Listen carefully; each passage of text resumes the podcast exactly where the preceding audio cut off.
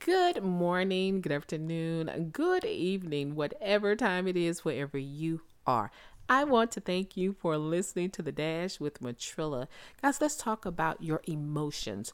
Did you know you are in total control of your own emotions?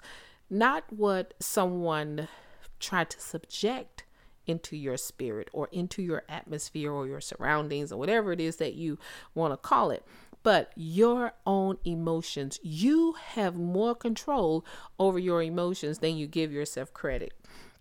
I mean, a lot of times we allow things to come into our atmosphere that is not good for our spirit. That's not good for us altogether. Hey, your emotions play a very big part in your health as well because researchers have you know done this over and over again doctors are making it clear that stress and depression, all of those things weigh heavy on our health. So, the best part to do is just, hey, take hold of Colossians 3 and um, I think it's chapter 3 and verse 15, where it talks about the peace of God, keeping the peace of God in your heart, letting the peace of God rule in your heart, just take over everything about you.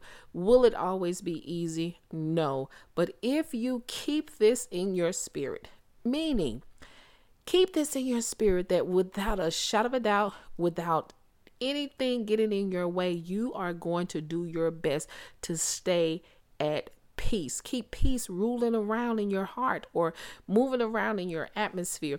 Fill your surroundings, fill your space with things that promote peace.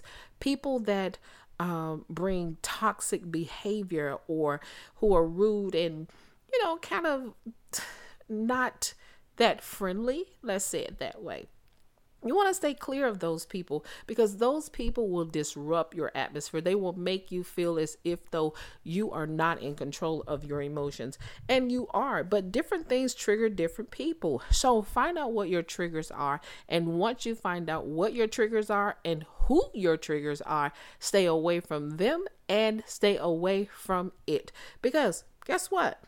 The Bible teaches us that peace is something that God wants us to have. He doesn't want us to be in an unpeaceful place or go through things that's going to make us feel as if though we're inadequate or that we are not worthy we are worthy to have of having this peace. And what I mean by being worthy is because it is what you want it to be. It's what you're looking for. It's what you're expecting. So peace is something that we all need and something we all want. And that scripture, oh, that scripture also tells us about being thankful be thankful. No matter what your circumstances are, no matter what your situation is, learn to be thankful because everything works together for our good. I don't care what it looks like, what it seems to be. At the end of the day, we all know that God is truly in control. And as long as He is in control, nothing else will get in our way. Will we have little hills to climb? Of course. But ultimately, if we keep our hearts and our minds set on the Lord, knowing that He is for us and not against us, we can accomplish all things. And that includes having peace in our lives. Hey, that's my spiel for today. You guys know what I say never give up on your life, never give up on your dreams, and never give up on God. And just know, yep, the victory it still belongs to Jesus. Y'all better have a great day.